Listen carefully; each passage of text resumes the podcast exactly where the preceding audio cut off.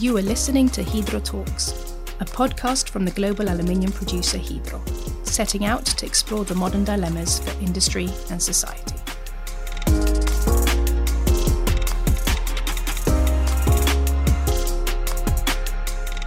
Hello and welcome to Hydro Talks. My name is Einar Stabel and I will be your host today. Um, in this episode, we will talk about practical use of blockchain technology with focus on product traceability and sustainability claims, which is a hot topic within the EU and industries in general. Uh, I'm happy to be joined by Sven Edgren, Head of Digital Assurance Services at DNV, who is an expert at block-based uh, services with focus on how companies can build trust and share verified product claim digitally across the supply chain. Welcome. Thank you, Einar. Uh, and we also have uh, Jørgen Hansson from Hydro, who is the uh, project lead in our blockchain pilot together with uh, DNV and CSR manager. Welcome to you, Jørgen. Thanks, Einar. Happy to be here. Yes, great to have you both. Let's start with uh, you, Sven. Uh, blockchain, for many people, it's uh, they heard of it, but they might feel that it's a bit of an abstract concept. Can you maybe briefly explain a little bit what it is and your approach to it? Yes, uh, very much. Um, so, yeah, blockchain is essentially also referred to as a decentralized ledger technology. So it's it's like a database, but which is not sitting centrally in one place, but um, uh, let's say disparate or shared amongst several servers. Um, and a second key feature about blockchain is that these uh, servers are connected like in a network. You could uh, look view it as a spider web. And the information is, let's say, logged on one server. Then another piece of information is logged on uh, the neighboring server in a sequential manner. And they are, you know, building one block of information after the other and putting it, let's say, in a given order Hence, the word uh, blockchain is a, is a series of blocks in a, in a data chain. Um, this, the third element, I think, is that what differentiates it from, you know, a, a usual way of storing information or, a, you know, database. Um, for the first, um, in the type of blockchain that we apply, we are talking about defined stakeholders. So you have, let's say, in a sense, parties that you are aware of who they are, what is their role in that given setting. Um, so you could say you are in a sort of a, a trusted network of uh, companies and stakeholders. Second feature of the blockchain is um, its time stamping. So anything that is written to the blockchain, it is clear who it is coming from, uh, when it was done, and also, you know, what was then written. So you have, in a sense, a perfect ledger or a trail uh, what happened when by whom. And the last thing is, I think, the, the sort of the broadcasting power of blockchain. So you can uh, invite, you know, um, a, a, large public. You can make information transparent and visible to to many many stakeholders. It could be, you know, B two B uh, customers or it could be even B2C companies and their consumers. Um, and you can always invite them people to look at look up the information at the source. So you're not just putting out a, a you know a, a, piece of paper in that sense digitally, but you're also welcoming them to say, here's the information, and now if you want to see more, you know you can go behind the scene and actually check for yourself, you know that a given transaction has happened. So I think that, in sort of a nutshell, is uh, what we are talking about when we talk about blockchain and how we can add value. Have you seen uh, a greater demand uh, after uh, more and more focus on sustainability has sort of come into place?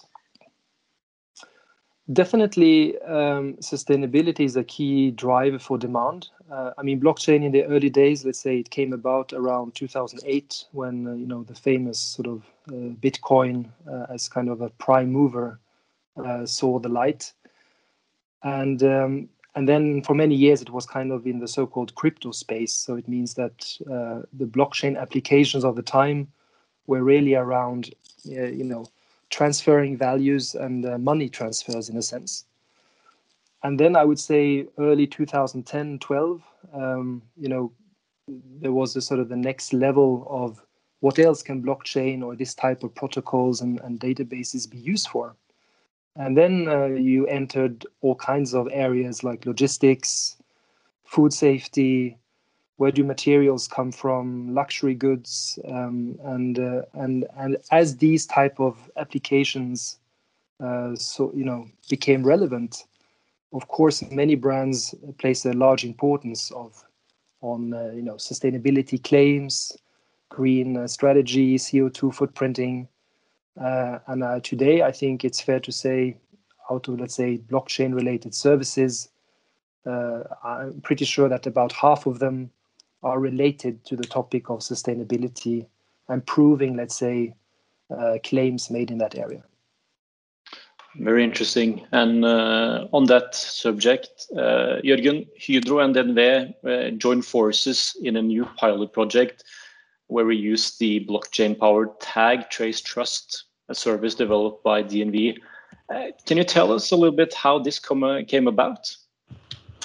Uh, yeah, I can I can give it a try. And first of all, I'm grateful for uh, the fact that Sven had to explain uh, the blockchain technology because you know if you don't tell anybody, I must admit that I still struggle to to coin that in a in a very you know uh, lean one sentence pitch, uh, even even though I have been working with it for quite some time.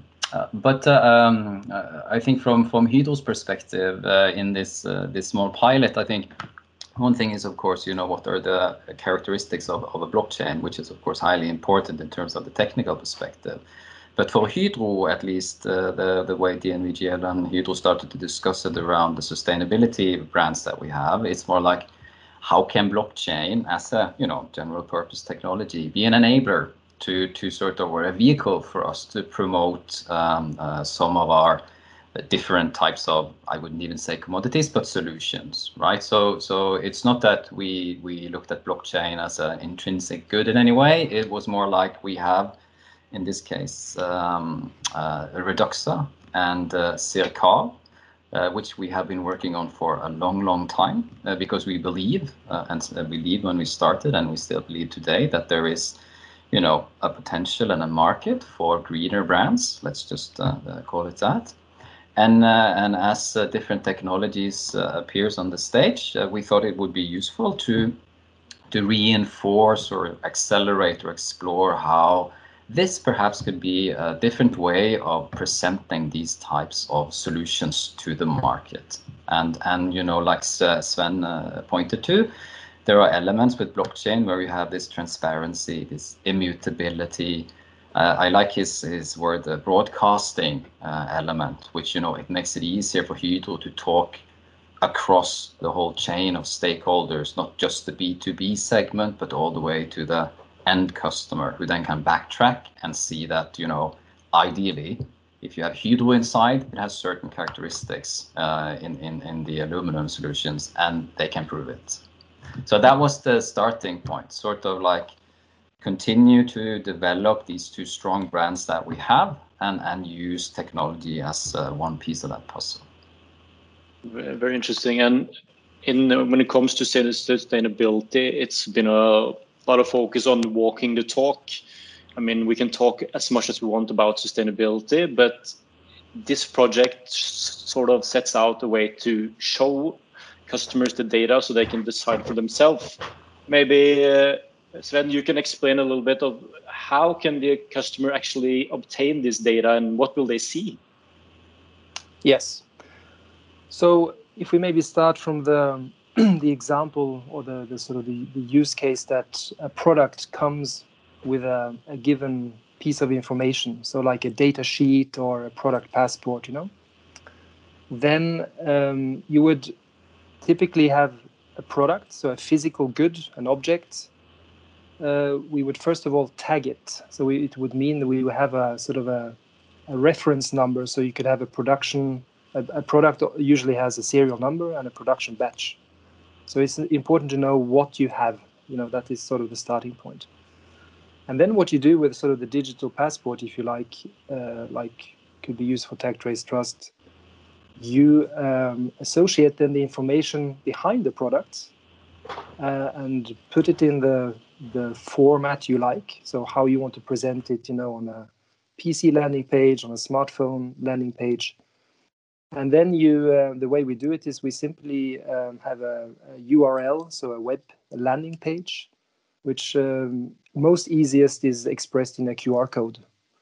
So you have a document, digital, a QR code on it, and by just merely pointing your smartphone camera at that, uh, you are sort of automatically, if you like, taken to that information. So I think this is the usual, I mean, the most easy way of, let's say, connecting an end user to the product information.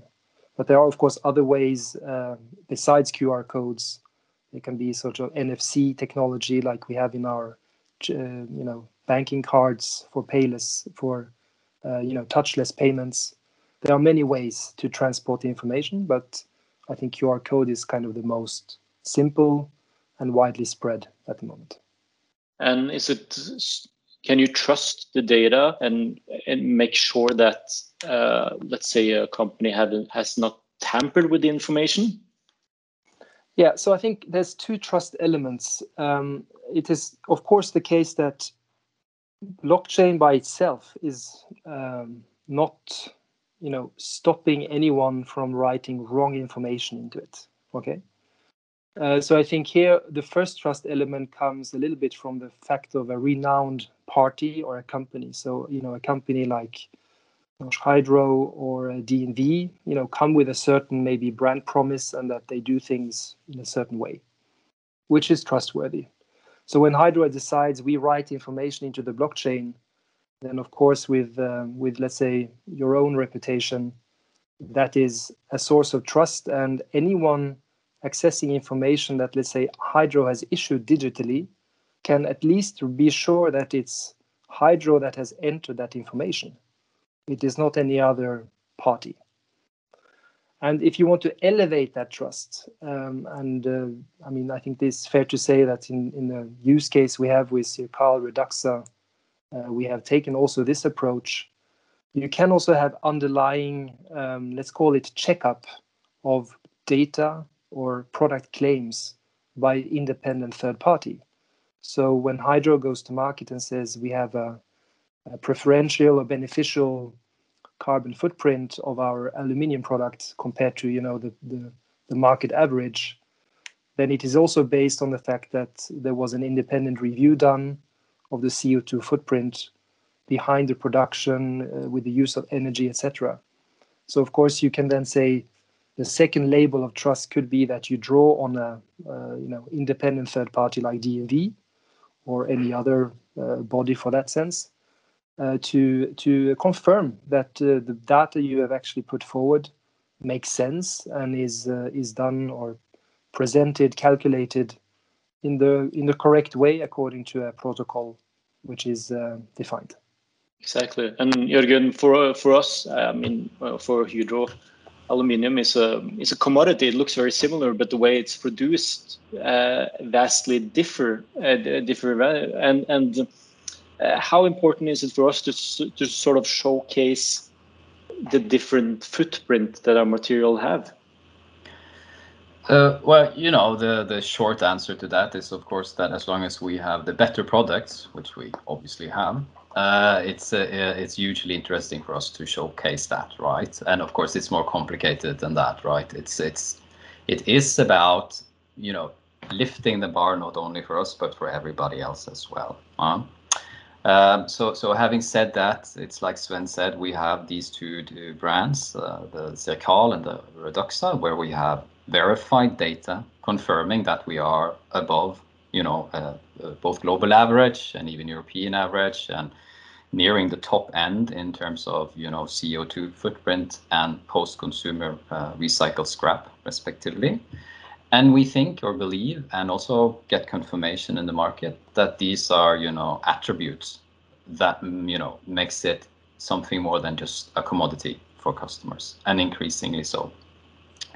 And, and uh, by uh, using blockchain, it provides us and our customers. I think that's also important here, right? Uh, this is not something we can do ourselves. We need to have a, a, pull in the market for, or a demand in the market for this way of communicating.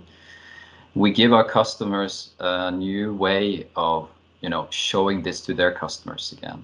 And, and um, it also, like in the case with Vestre, uh, uh, which we may be talking about later, you can start enriching the data flow as you pass on through to the next manufacturer or process in the chain. So that the end customer can then see okay this is what company a added in terms of co2 for example. Then it went to company b they this they did this and this to the product it added or subtracted and so forth. So so for us it's a differentiator uh, for sure uh, but the main differentiator is of course uh, the products or solutions that we already have. So it's mm. it's it's just an, an, like I said, a vehicle, uh, a different arena to promote this on. Uh, based on that, can you briefly explain a little bit uh, about the pilot project we have with Vestre and and their role in this?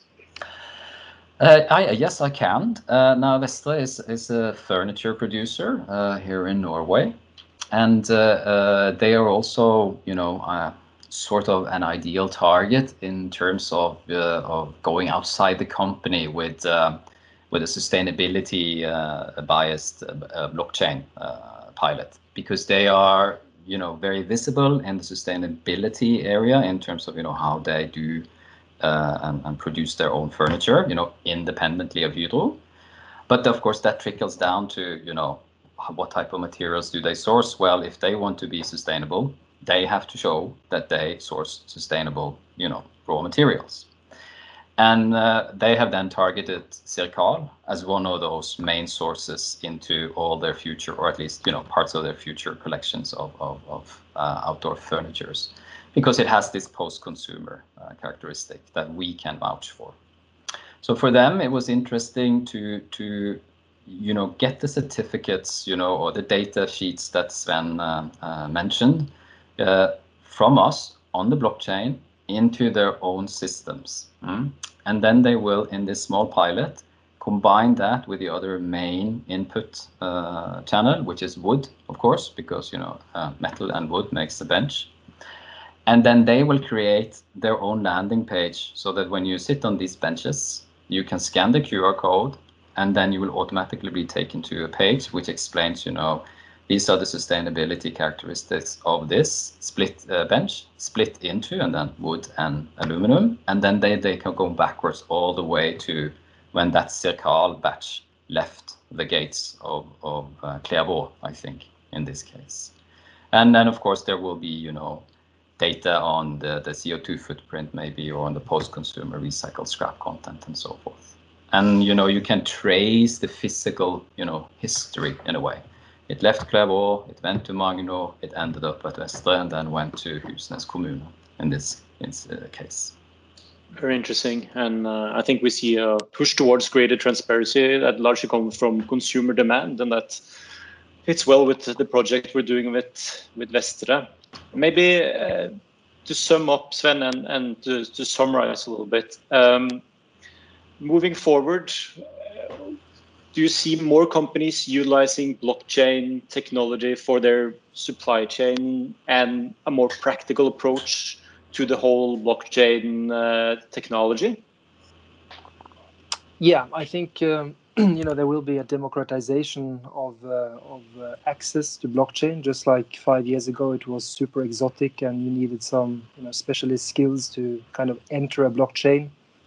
Uh, today, it's much more accessible that you essentially just have a web access um, and you can have a simple web form which in a way just writes the, the information into the blockchain so i think uh, smart applications essentially just like we use them in our private lives um, and in business are the key to also easy easy use of blockchain um, a second point I'd like to make it we talked a lot so far about you know the information that uh, blockchain can carry throughout the chain in an ecosystem. I think that's definitely you know uh, a core um, uh, element of what blockchain can offer.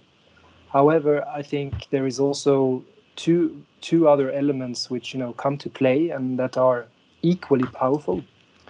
Uh, the one thing, the the second thing is the the ownership aspect.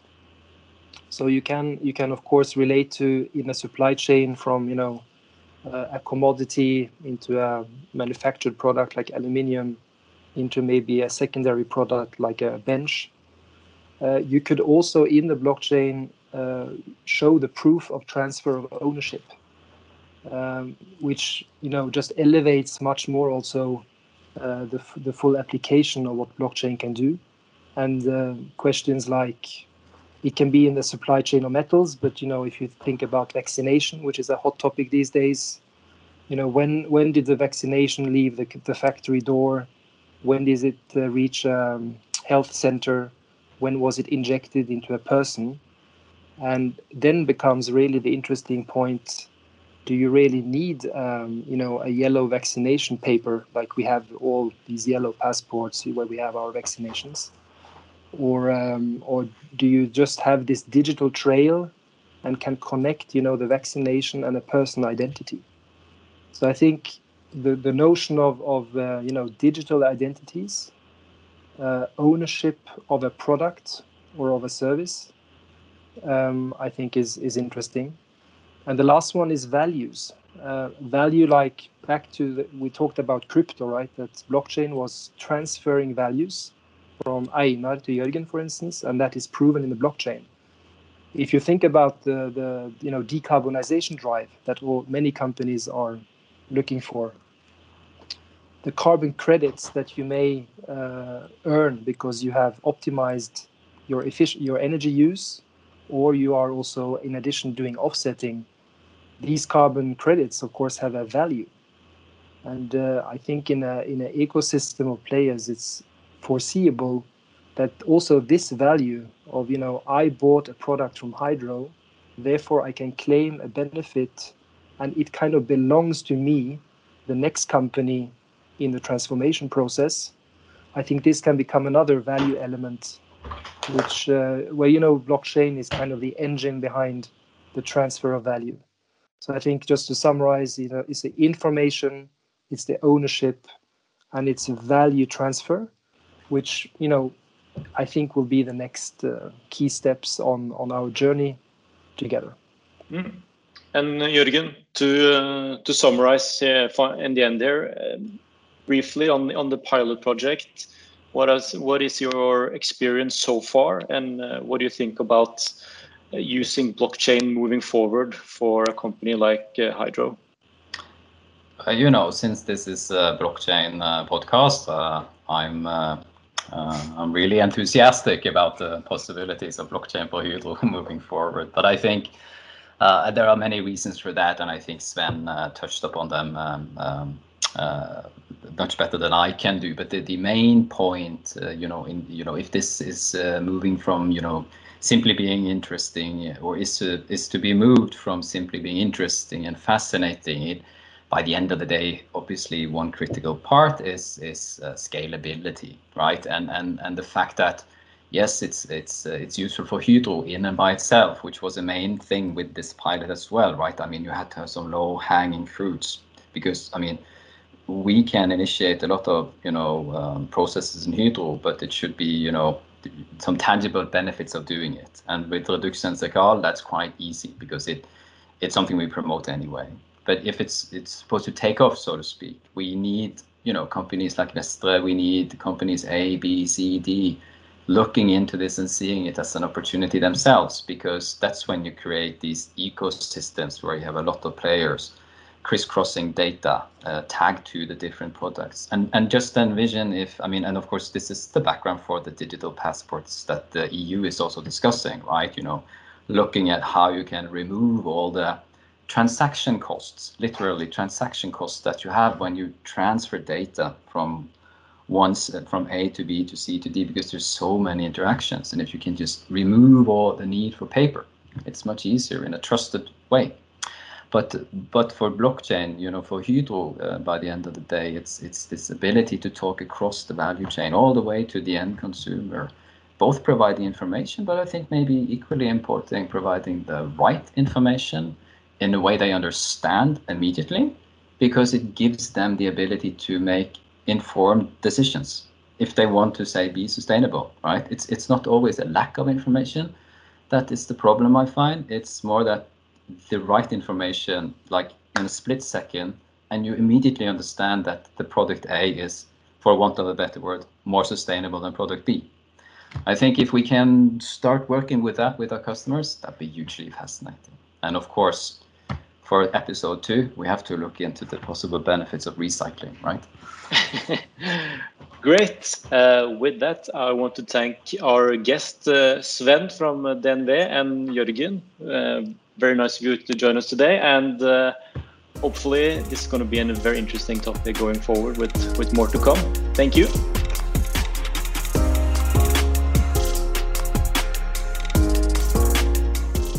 Thank you for listening to Hydro Talks. Make sure to subscribe. If you have any feedback or comments, get in touch at podcast at hydro.com.